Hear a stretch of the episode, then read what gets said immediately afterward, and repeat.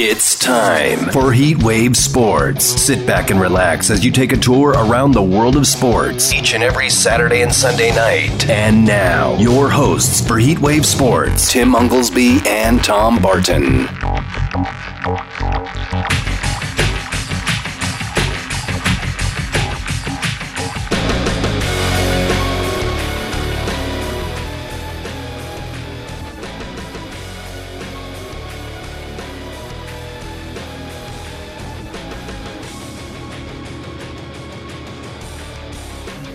Welcome, Las Vegas. It's Heat Wave Sports. I am Tom Barton, from TomBartonSports.com, Tim Munglesby. Going to be joining us in about a half hour or so. Don't worry, you will be here for the NFL portion, which we will certainly get to today. Lots to do today. We have to talk about college football. We've got to get into the NFL. I think something's happening in baseball. Yeah, we have to get into a little baseball as well. Of course, we're going to take you through two hours of sports talk. We do want to hear from you guys, 876 1340. Hit me up over on Twitter. It's at Tom Barton Sports. You can do it over at HW Sports as well. Guys, we have a huge show today. look, this is when we start to get into the NFL season where you start to go, okay, look, guys, the season's over for some teams. I mean, you go look at the statistics oh and an 0 2 team, you have all the statistics of an 0 2 team if a team goes 0 2.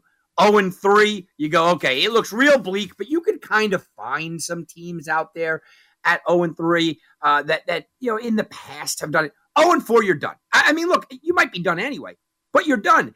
And forget about not only 0 4, you're done. How about the idea of 1 and 3 doesn't look very good? On the flip side, you go 3 and 0, 4 and 0, even 3 and 1. You're in the driver's seat. Look, we're in a different atmosphere here. So you could go back this would be the time where we sit back and we go, okay, we're one quarter through the season, we're one fourth through the season, basically.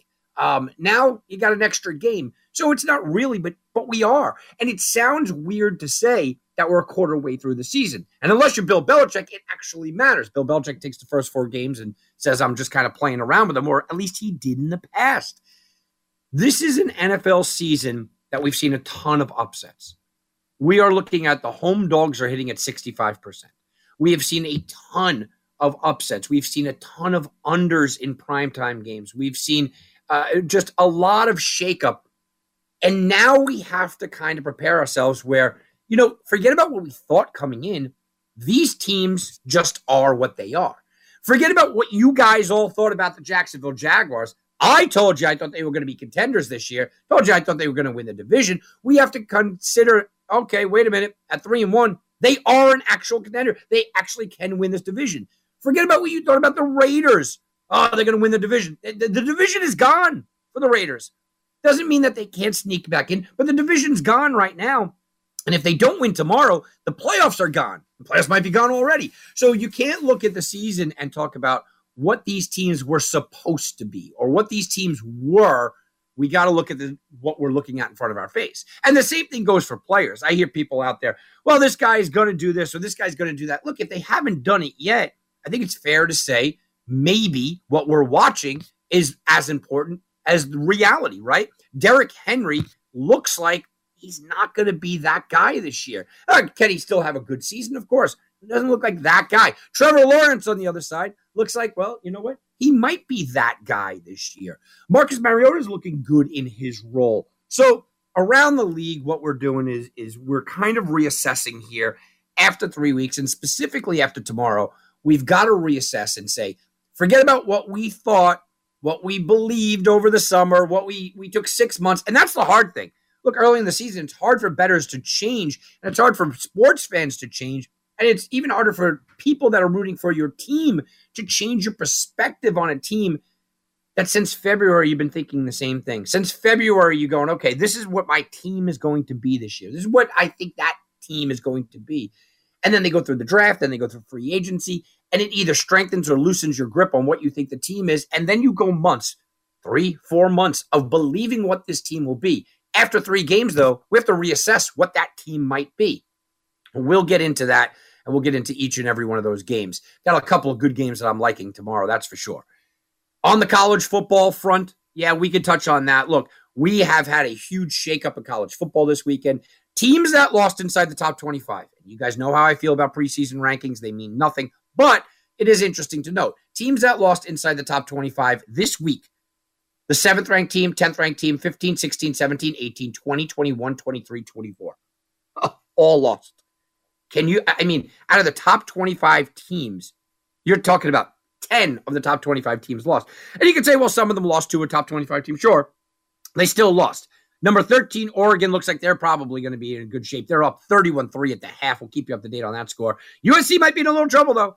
Fourth quarter, 28 17 lead. Um, Arizona State giving them all they can handle here. Caleb Williams has looked good, but Arizona State has looked just as impressive. And, and again, it doesn't have to be a loss here, but you start to think about how do these teams play. Alabama had a scare today. Georgia had a scare today.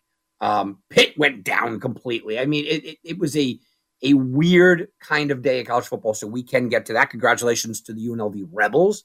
Uh, they got another win. I made money on the other side. Sorry, the spread was too big. I made money on the other side of that one. But congratulations on the Rebels. This was a game that I thought could be a trip up game.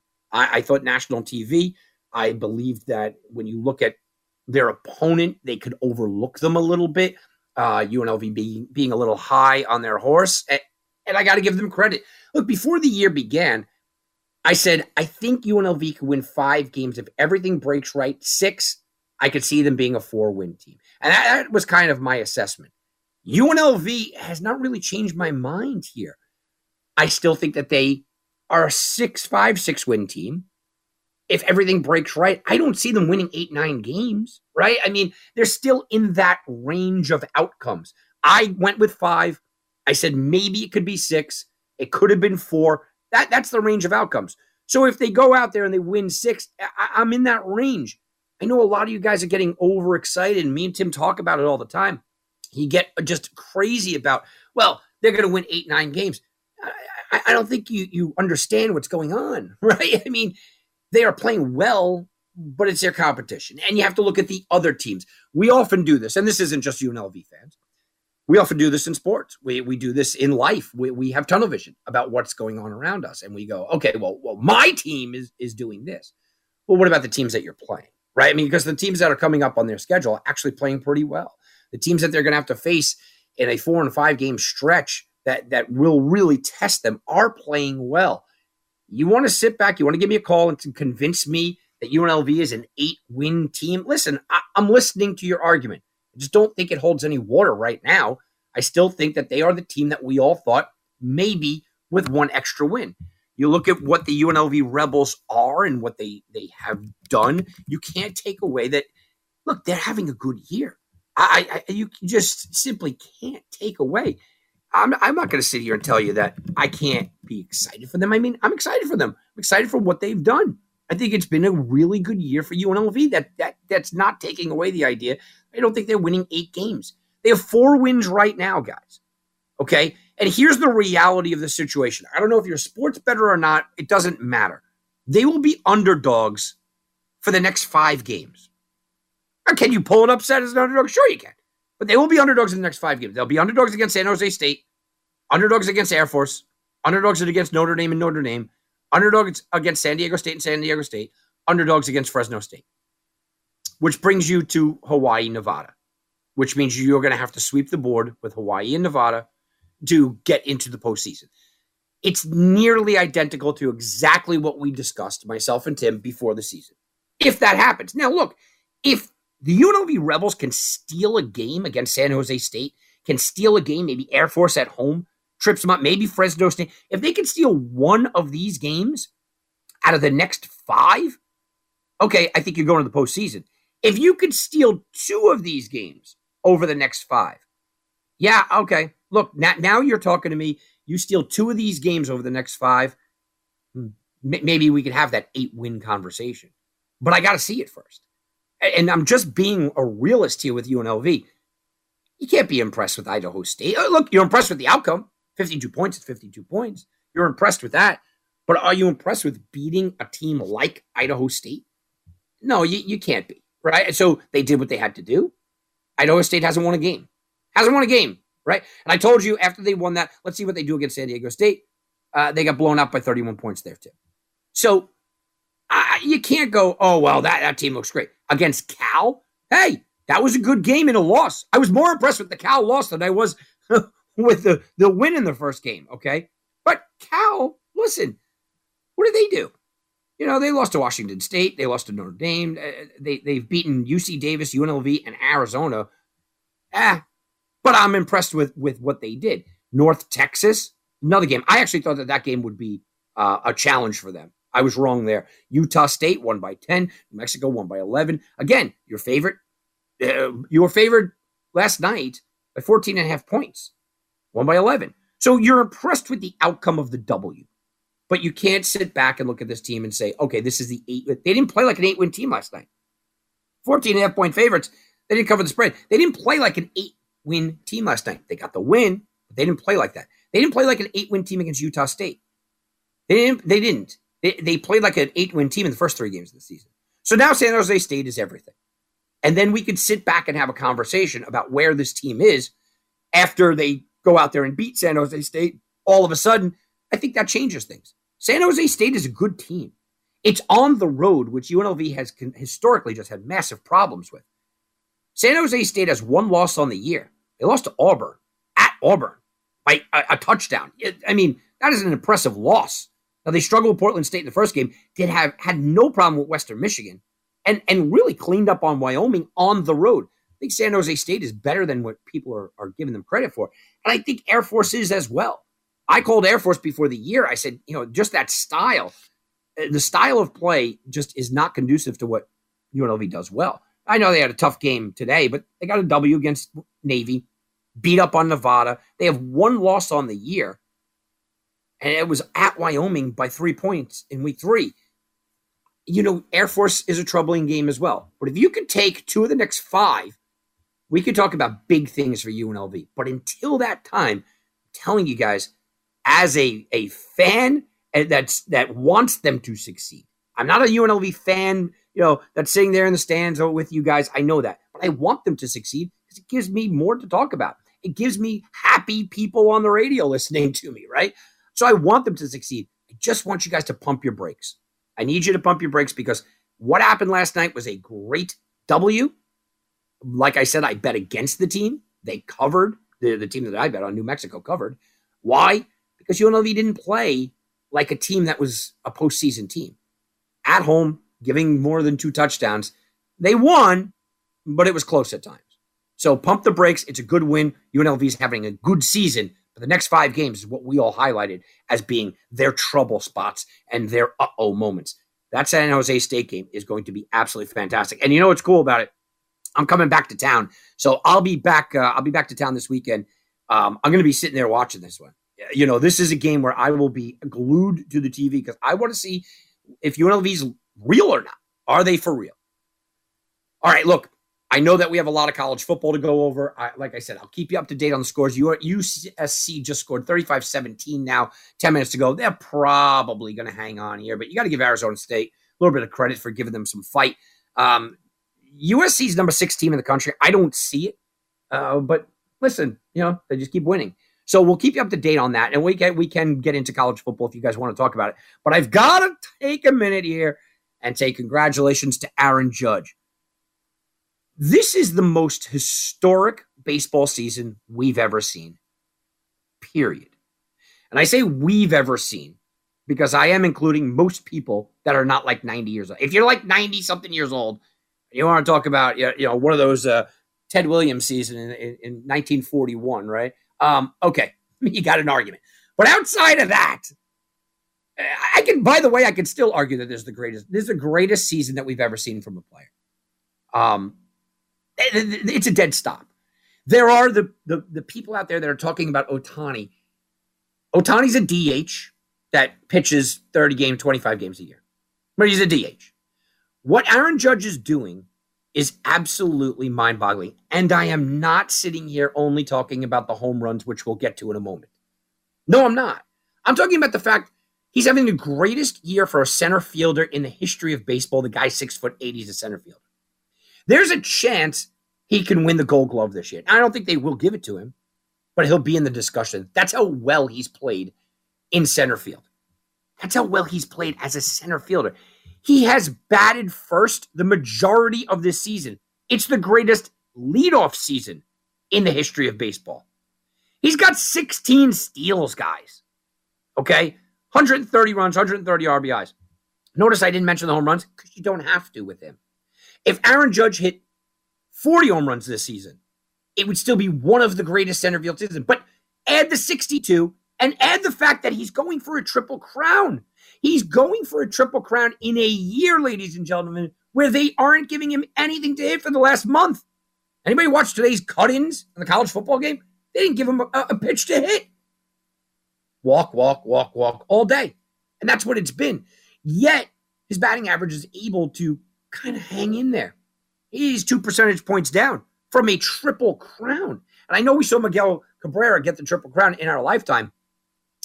That wasn't anything like this season. Nothing, nothing like this season. We've watched a lot of good players over the course of the years. This is the greatest season we've ever seen. The MVP should not only go to Aaron Judge without a question, it should be unanimous. There shouldn't be one vote to go to one player. And I'm looking directly at you, Shohei Ohtani voters. Ohtani's having a nice season. It's a very good season. And in a lot of situations, I would say, you know what? He could get the MVP. Not against a historically great, maybe the greatest season of all time offensively. offensively. I mean, it, it's you you can really truly sit back and say, offensively, it's the greatest season since the 50s. I, I mean, just or, or just just looking at pure statistics, it may be even better than that. It might be. You talk about things like war, and I'm bringing up batting average. You know the the, the nerd heads out there, right? Stat heads are going to go, oh, come on. Look at war. Aaron Judge is dominating in war because what he does in the field actually matters. He's a good defensive player. He has batted first in that lineup. He has batted second in that lineup. He has batted third in that lineup. In a lineup on a first place team, oh, by the way, in a lineup where Anthony Rizzo has missed substantial time. DJ LeMahieu has missed substantial time. Gleyber Torres couldn't hit his way out of a paper bag for most of the season. Josh Donaldson still can't hit his way out of a paper bag. IKF, I have more home runs than him. You look at the catching situation. Who do you want to go with? Higashioka or Trevino. All right. I mean, come on. They're batting seventh and eighth in every order in, in the country. Stanton's missed massive time this year. Um, Aaron Hicks is batting whatever 220 something. He's garbage. He's surrounded by injuries. He's surrounded by teammates that have not produced this year. He's put this team on his back. It's not only that Aaron Judge has 62 home runs. It's not only he's going for the triple crown. It's not only that his numbers are eye-poppingly insane. It's not just the war. It's not just that he plays a terrific center field. It's not that he's batting number one. No, it's all of it combined. And then he has more game winning hits this year than anybody else on a first place team. This matters. It matters. He's having the greatest season we've ever seen. The end. Now you get into the 62 home runs. Okay. So uh, that the chase that we're looking at, right? The chase for 62. Do I think he's going to get there? Yeah, I do. I, I, mean, I don't like what I've seen over the course of the season, but but, but I do. I, I love the idea that Roger Maris Jr. did not take the PC way out. We live in a world where PC has just brought down everything that we've done. The PC world is is horrible. It's leading in a terrible direction. No matter who brought us here, we all know who did. No matter who brought us here, the PC world is is is terrible. Okay, um, and and every now and then you have somebody that stands up, and they stand up and they say the truth, and they stand up and they say what is just basic for everybody. They stand up and they say what the majority of people are thinking, but they won't say, and we go, oh, oh no. Grasp the pearls. Oh, I can't believe he said it. I'm very happy that Roger Maris said what he said. And Roger Maris Jr., in case you guys didn't don't know, basically I'm paraphrasing him here because he, he he has said quite a bit. Is that baseball needs to recognize Aaron Judge if he hits 62, if he hits 62, as the all-time leader in home runs for for Major League Baseball, because Bonds and Sosa and McGwire do not count. And any real baseball fan out there knows they don't count. None of them count. And we know that it's a farce. It's a joke. It has been uh, it's taken away from the beauty of what Aaron Judge is. And this is the greatest accomplishment in sports that we've seen over the over my lifetime for sure. I think Roger Maris also feels slighted that he stood there and he shook hands with Mark McGwire and, and he was there and supportive and, and was spit in the face of Mark McGwire, just like every baseball fan had been. And I don't want to hear about, well, everybody tried this and uh, all the pitches were on that. No, no, no, no, no, no, no, no. Stop that. This is a historic record that means something. And this is pure power record. This isn't uh, the argument of people taking steroids against non people taking steroids ha- has been officially closed. We know that players that took steroids improved their statistics immensely.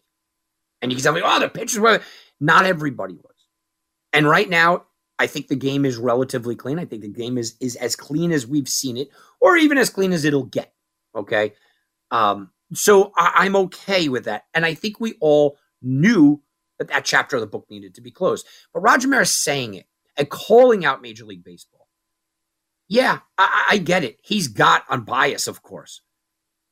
But this is the same Major League Baseball that you sit back and you go, yeah, you guys are, are putting in Bud Selig in the Hall of Fame. You're putting David Ortiz in the Hall of Fame. So you can't have it both ways. Major League Baseball is in a position where they don't glorify Bonds and Sosa and McGwire because of obvious reasons. Yet you keep the record up there. You know, there was a thing called an asterisk with Roger Maris. I believe that there should still be one there. But I also believe that the steroid guys should absolutely be highlighted as okay, look, that was an error where things went wrong. There was an error where we got it wrong. Things went wrong, we got it wrong. Um, but, oh, by the way, the, here's the real record. And the real record should be Aaron Judge if he gets there. But the re- reality is this, and I'm going to take a veered off turn off the turnpike to tell you that the real record is Babe Ruth with 60 and now Aaron Judge with 60. That is the real record, ladies and gentlemen. Nobody's talking about this, and it's breezed over because everybody loves Roger Maris. We love the movie 61. We like the idea that for 61 years, 61 stood. We like the, the idea that it was such an iconic number. Roger Maris had eight more games to do it than Babe Ruth. And before I get on my soapbox about how ridiculous it is to compare one thing to another, anybody that wants to say, well, we don't know if Babe Ruth would have hit more, they only played a World Series in 1927. So you go right to the World Series, there's no playoffs. Babe Ruth played four games in the World Series, hit two more home runs. So at the very least, at the very least, Babe Ruth has 62. At the very least. Chances are you give him four more games, probably would have hit one or two more. At his pace that he was, he hit a home run every 11.7 at bats. You assume he's going to get to 63, probably 64 at that point. Babe Ruth was red hot at the end of the year. Aaron Judge tied Babe Ruth's 60 mark. Roger Maris Jr. came out here and said, look, the real home run king should be Aaron Judge if he hit 62. We have to say that's 62 and 162. And for all of you people out there that are going, ah, Tom, you're just a purist. What are you, what are you talking about? Look, we, we know that baseball holds certain numbers up to accountability, right? Certain numbers are bigger than most certain numbers are are just better. But let's break it down for other sports. Okay, let's just break it down for other sports. Major League Baseball added eight games. Those eight games absolutely mattered. Roger Maris hit it after those eight games, right? Um, the NFL just added a 17th game. The all-time leading leader, uh, league leader for home runs right now. I'm sorry for uh, touchdowns right now. It's like the, it's like the home run leader, right? 55 Peyton Manning. So somebody gets 56 this year, should we say, okay, well, no, it's perfectly fine? Or should we acknowledge that he got a full game extra to do it? Should we acknowledge that? Yeah, we absolutely should. Should we acknowledge it? I know a lot of you guys are out there that listen to the show and don't love basketball, but let's talk about basketball. What's the most iconic number in basketball? 100, right? Wilt Chamberlain got 100 points. Well, what if they added a fifth quarter? Right? They added a fifth quarter to an NBA game. A fifth quarter, you get yeah, another 12, 15 minutes to play. And somebody hits 100 points. Do you think we should look at that in the same respect? So, oftentimes it, it is looked at in a bubble. And it's what I was talking about about football. People look at it in a bubble. And I think Roger Maris, while he is right, Babe Ruth still should have it. Hank Aaron is a guy that you look at and you go, okay, well, he had he had a million more at bats, but nobody mentions that. Okay, well, that's different because he was able to obtain them. No, no, no. This is not being able to play in eight extra games for Babe Ruth. Roger Maris Jr. was very right about the steroid guys. Roger Maris Jr., I love that he is out there and he's calling out the steroid heads and he's saying to Major League Baseball, correct this problem, make this the record, fix what you did. I love that he's out there. But hey, Roger, your father should still have an asterisk next to his name. He should. You can't have it both ways. If you're going to call out the real home run leader, well, then that means something as well. The beauty about what Aaron Judge is doing to put a bow on this is that he's both. He tied Babe Ruth for 60 home runs, and he did it in 154 games. He now has 61 home runs, and if he hits 62 in the next few days, he will be the all-time leader, and he does it in 162 games. No matter met- what metrics you use, Aaron Judge is the single season home run leader. Aaron Judge is having one of the greatest seasons in the history of baseball. Guys, at the end of the day, Aaron Judge, not only is he the MVP, he's the unanimous MVP. All right, let's take a quick timeout. Come on back. When we do, we're going to get into a lot more football. Tim Unglesby's going to join me on the other side. Back right after this on Heat Wave Sports.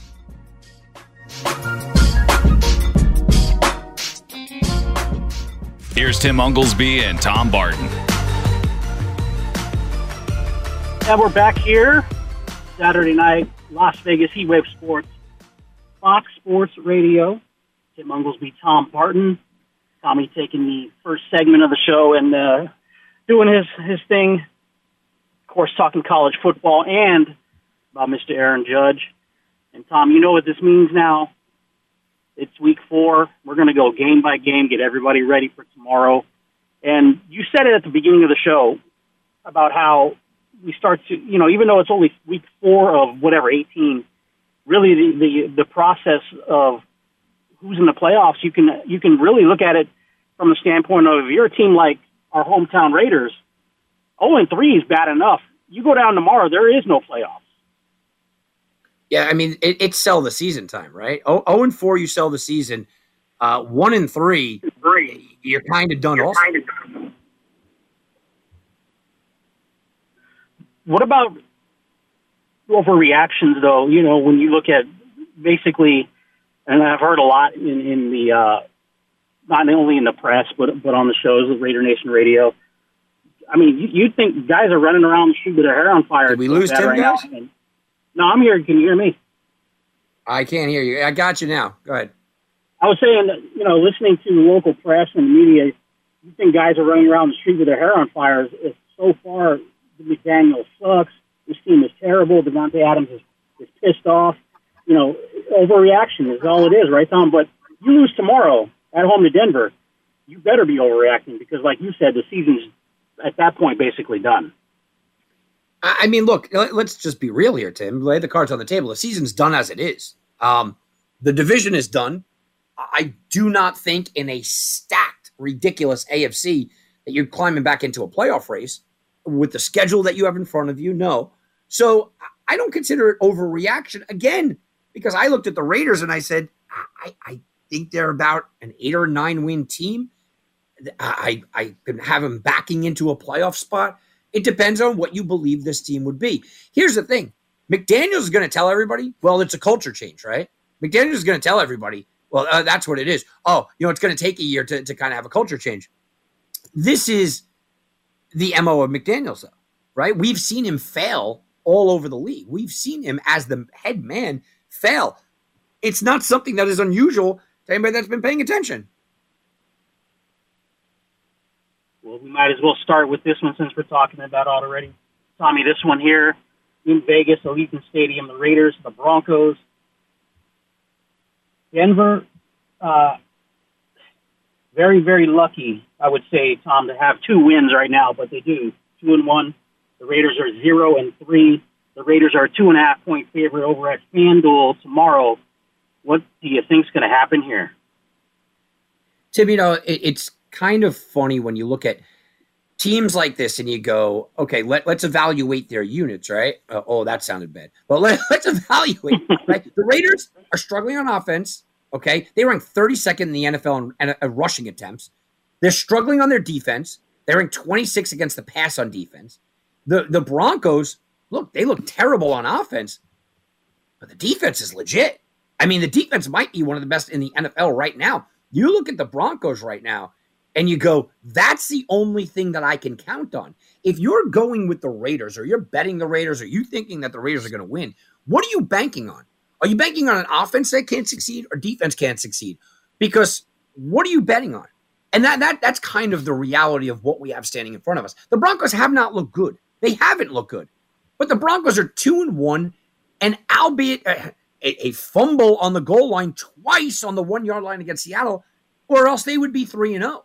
And we have to look at how they get to there, not just that they got there. This is a tremendous Broncos defense. It's going to give the Raiders fits all day.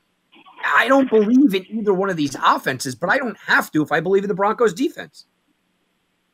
Yeah, they're winning in spite of Nate Hackett, and because that defense is so strong. You know, Russell's not going to play. Well, you would you would hope to think that Russell's not going to play this way the rest of the year, but I saw glimpses in that that game last week, Tommy, of him kind of coming out of of that uh, offensive woes that he's in, and and you know Williams hasn't exactly gotten off. Gordon carried him last week. Once he once Williams does start running the ball effectively, Tom, they're going to be dangerous. And I think everybody just expects the Raiders to, to roll over on this Denver team tomorrow, and that that's a big mistake, a very big mistake. You can't hope. I guess you can't hope that all of a sudden you can just snap your fingers and all this you're going to put up 35 and win easily. They got to do it first, and there's a lot of problems there mentally for the Raiders right now. Patrick Surtain is one of the best cornerbacks in the league. If they put him one on one against Davante Adams, it's going to be a struggle all day. Uh, the, the Broncos look, I understand it. Look, they're 0 6 against the spread the last six in Las Vegas. They're 1 8 against the spread the last nine meetings total. They have not had a good time against Vegas at all. But it's new ownership, it's new leadership, it's new uh, new uh, ownership of the team. Meaning, uh, you know, it's a, it's a new culture for both of these guys. The Raiders secondary has allowed 260 plus passing yards in every single game. If there is a game that Russell Wilson will break out, it's going to be against this bad, flat out bad Raiders pass defense. Now, you mentioned Williams and you mentioned uh, Gordon. Look, Williams hasn't broken out, but he's still one of the best tackle, uh, breaking tackle guys in the league. He ranks fourth right now. His average yards per carry is actually fantastic, but they're not going to need him because this is going to be one of those passing games. Russell Wilson smiling ear to ear. This, this could be the Russell Wilson breakout game, and it's against a division opponent. It's on a big stage. It is in a situation where nobody seems to be, like you said, nobody seems to be giving the Broncos any credit. Uh, I, I I'm worried about the Raiders tomorrow. Can the Raiders win? Sure, because Russell Wilson looks lost out there, and uh, between two completely and utterly inept head coaches, between McDaniel and Hackett, I actually think McDaniel is a better head coach than Hackett, which is amazing. Uh, but the reality is, is that this Raiders pass defense is just really, really bad. Tim. Sports Week 4 NFL preview. Tim will be Tom with you. Let's stay with the afternoon games. New England. Well, Tim, we have a, Tim, Tim, Tim yeah. we have a game going off in seven hours. yeah, that that is that is a little crazy. The, the London game. We'll get we'll get to that one, Tommy. Um, you know, you might as well just stay up for it. So. Yeah, seriously. Staying with the uh, the afternoon matchups: New England at Lambeau, Green Bay take on the Packers. Patriots one and two, the Packers two and one last week. New England falls short against Baltimore. Green Bay uh, defeats Tom Brady and the Bucs, and now Tom Brady's old team coming coming to Wisconsin to take on the Packers. They are a nine and a half point favorite tomorrow. Yeah, nine and a half. I've seen it up to ten. It's going to be Brian Hoyer in there for the Patriots. And look, I get it. You know, you look at this situation and you go, the Packers are eight and two against the spread, last ten at, at, at Lambeau. We watched them take on the Bears at Lambeau and absolutely dominate that game. I get it. And if you're in a survivor pool pick, taking the Green Bay Packers makes a ton of sense. It, it, it just does. I get that too.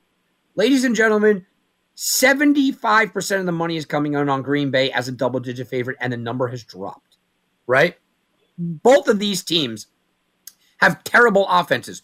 Just because Aaron Rodgers is back there doesn't mean he hasn't played well this year because he's played terribly. They, but neither one of these teams have an offense that ranks inside the top 10. The Patriots are averaging 12 points per game. The Packers, 17 points per game. I mean, I mean what are we doing here? It's not like that they, they are this dominating team. Okay. You also look at Green Bay and you say, all right, they are at home. That's great, right? But they're doing it a lot um, with with the turnovers. The Patriots have turned the ball over second most in the NFL. I don't think that's going to be a Brian Hoyer thing. I don't expect much out of Hoyer, but I think he's going to be able to contain the ball. And I think they found something last week in Rhamondre Stevenson. He's somebody that I look at and I go, yeah, you know, you, you expect it to kind of be close. The Patriots, by the way, 52 and 31 is underdogs, but we know a lot of that was with Brady. But here's the interesting thing, okay? Because you look at a big line like this, and your instant reaction is, oh, it's the Packers at home. You know, they, they should cruise. And then the people that like the Patriots are going, ah, it's a big number. Five of the seven losses um, last week came by at least nine points. 10 of the last 17 losses by New England after Brady has left has come by more than this spread, Tim. So when the Patriots are losing, they're losing big. I just can't do it. I, I cannot lay this price against Belichick with what I have watched in the Packers, which is we want to run the ball, we want to play defense. The total has gone down from 42 and a half down to 40 in some spots, which means it's going to be a tight game. I, I, I think that both teams don't mind running the ball. And I, I, I'm looking at this and I'm going, I'm getting almost double digits with Belichick. Yeah, I'm going to lean that way. We know how you feel about double digit points in the NFL when you're right there on the borderline nine, nine and a half, ten does it sway you in any, any sort, or you already decided that you're not going to lay the ten, you're not going to lay the nine and a half or nine either? Yeah, it's just a game that I, I just generally don't like. Um, if it got you know it opened up at 10 and a half and that that was an attractive number to me i mean that, that crosses that key number of 10 at nine and a half i know it shouldn't make that much of a difference but it does look i didn't love the game either way because again, I see what the problems are in New England. I understand it's Brian Hoyer. I understand they beat they've been beaten uh, by 17 losses since Brady has left. They, 10 of them have gone by more than nine points. I know that this is not the same team that we're used to, but I've watched Green Bay. I watched every snap of every game Green Bay's played this year, and I'm just not impressed. I'm not impressed at all. So I, I didn't like this game, but I certainly liked it more at 10 and a half than I do at nine and a half. Only three afternoon games tomorrow the third one will be a battle of one and two teams. Arizona traveling to Tommy's old neck of the woods, North Carolina, to take on the Panthers. And in this one, Tom, the Cardinals, a one and a half point favorite, road favorite there at Bank of America Stadium. You know, this is one of those games, Tim, that uh, uh until you start doing research, you're all over the Cardinals, right? I love it. I'm on the Cardinals. Are you kidding me? I love it. Oh, come on. And then I started doing research, and I'm going, ooh, you know, I watch in the games and I'm going, Panthers are playing well. Brian Burns is playing well. They're dropping defensive ends into coverage. They had Jeremy Chinn two games ago playing inside the box. Last week, he had a huge game. They had him as a roving kind of player. They lost uh, two of their games this year by a combined five points. The Panthers are playing well for what they're doing, which is just hold everybody close. And you look at the Cardinals and you go, Murray has been held to under six yards per pass attempt in every game this year. That that's terrible. Less than 10% of all his passes, Tim, are going for more than 20 yards down, downfield. He's just not pushing the ball. And for his running average, he's averaging 3.3 carries uh, for 22 yards. His main attribute is using his legs and the threat of his legs. He's basically running the ball three times for about 22 yards per game. That is not enough for the defenses to pull off and go, oh, we got to watch this guy. No, you don't. But how can you go out there and have any kind of confidence in a Panthers offense that have yet to reach 300 yards in a game? So worst in the NFL, the only team in the NFL to not reach 300 yards in a game. There is just straight up no offense whatsoever for Carolina, and I like the way their defense is playing. So you get into one of those positions. Do you expect Murray on the road, early game, flying across the country to kind of reinvent what he was last year because we haven't seen it in three games yet of, of, what Murray is. Or do you expect the Panthers to keep playing the way that they have, which is close, tight, good games? I think you have to lean the Panthers here. But my initial reaction, guys, was the same as many people that are listening to this. I love the Cardinals. Still, I started digging deep. Yeah, I like I like Carolina at home with the points. And you mentioned Chinn. He had a hell of a game last week against against the Saints. Uh, pick, sack, batted down passes, eight tackles. But I think the thing that we really looked at in that win over New Orleans, Tommy, with with the Carolina team was that uh, you know Baker Mayfield didn't exactly he hasn't he hasn't looked I would I wouldn't say I guess the word would be good. He hasn't looked good in the first three games, but he didn't have have to last week because we saw uh, what was the first big question after two weeks was where's Christian McCaffrey? Well, he showed up last week, Tom, 108 yards on 25 carries.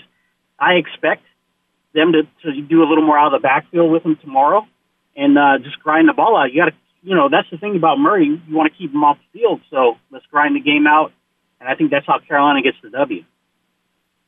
Yeah, I, look, I, I can't disagree with you. I, I my pendulum is fully swung to the Panthers. My problem I keep going back to, you mentioned McCaffrey, you can talk about Baker. The problem I keep going back to, Tim, is very simply you have not had 300 yards in three games. I, you know, they haven't played the elite of the elite. They played the Saints, they played the Giants. 300 yards is not that difficult. Guys should be going well over 300 yards. They, they, I can't trust their offense um, enough to put money on this game, but I definitely lean the Panthers with you. Robbie Anderson, big week one, quiet since. Shenault Jr., Smith, Ricci. That, that, these are the guys, Tom, that we're worried about because that's that's that's the offense there minus McCaffrey. Yeah, absolutely. You you have McCaffrey, DJ Moore. Where is he? What what happened to him? And you could all blame it all on Baker Mayfield. And a lot of people will just blame it all on Baker Mayfield. But reality is, it's a full team effort to be this inept. Let's look at the Sunday nighter. Kansas City at Tampa, Mahomes versus Brady. Tommy, both teams two and one on the season. Both teams lost last week. We just talked about Tampa taking the loss against the Packers. And then the Chiefs go to Indianapolis and lose straight out. We were both questioning the line last week with the Chiefs, just a five and a half point favorite on the road. Well, there's why you got to watch that upset, right, Tom? As they they end up losing that game straight out. This one's uh, damn near pick when you look at tomorrow night's game. Yeah, you know, you look at this game and, and let's just make believe Tom Brady isn't Tom Brady. And you look at the Bucs and you go, what what kind of team are they? All right, they're going to run the ball all day with Leonard Fournette. Their receiving corps is banged up. None of that changes. They have a weak offensive line, but their defense is absolutely fantastic, Tim. You simply can't run on the defense. That's number one. And the Chiefs don't really care. Okay, no problem. We can't run on you. But the Bucs defense overall has just been a fantastic unit this year. They, they are tremendous. And people are looking at this team still as the Buccaneers that we knew the last couple of years. That's not the case. This is a defense first, run first team that will drain the clock and frustrate teams. The problem is they have a weak offensive line, so they're not getting the credit. Tom Brady looked good in the second half last week. Now, a lot is going to put on be put onto Tom Brady because, of course, he's Tom Brady. But when you do have a bad offensive line, everyone knows you're going to run the ball, and you have no receivers. Well, these things happen. Tomorrow night, Chris Godwin is supposed to suit up. Mike Evans will be back. This is a offense I can see adding that passing element to this game and all of a sudden kind of jumping out there and stunning the Chiefs. 80% of the people are on the Chiefs. And I get it. Look, the Chiefs have looked good. Even in a loss to Indianapolis, they should not have lost that game. It was because they didn't have Harrison Butker. They have a backup kicker there. That's the only reason they lost that game. Let, us just be real. The Bucs, by the way, they have had a, a, tradition here since Brady's been here of bouncing back after a loss. They're eight and two against the spread the last ten games following a loss, so they don't usually have a string of losses in a row. Everybody's looking at the Chiefs, and I get every reason why. The Chiefs are healthy. Mahomes has looked good. Kelce's still Kelsey. Uh, and the Bucs have a myriad of problems.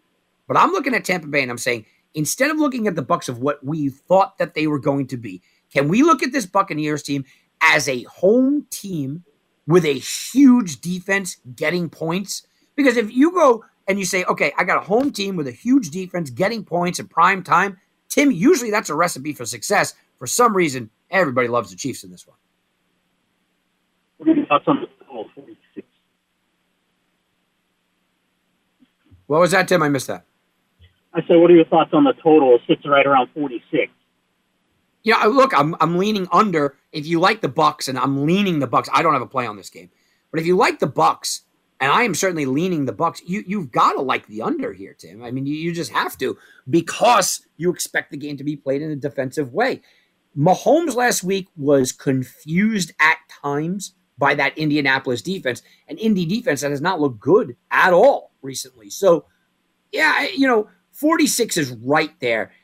I thought that this was going to open up bigger. I thought it was going to be 48 49 just because Mahomes is attached to it and Brady and everybody else. And I was like, oh, I'm going to jump on this under. I think they did a tremendous job. Eh, this is exactly where it gets somebody like me, professional sports bettor, into that range where I'm going, yeah, I can't bet it. They, they nailed the number.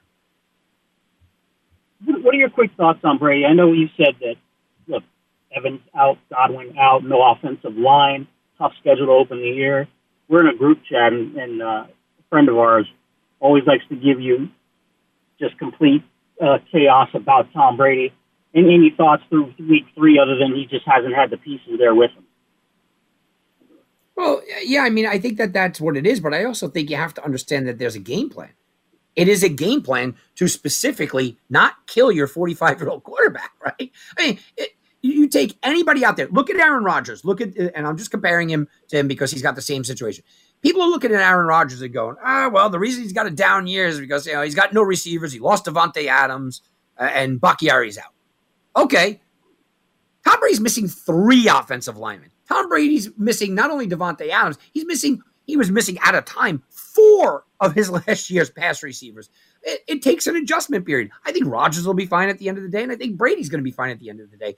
But it's not just their performance on the field. We've got to look at this, and we've got to look at this as what is the head coach calling? What is the offensive coordinator calling? They're calling plays and doing things designed to not get their quarterback killed while we work in some new position players.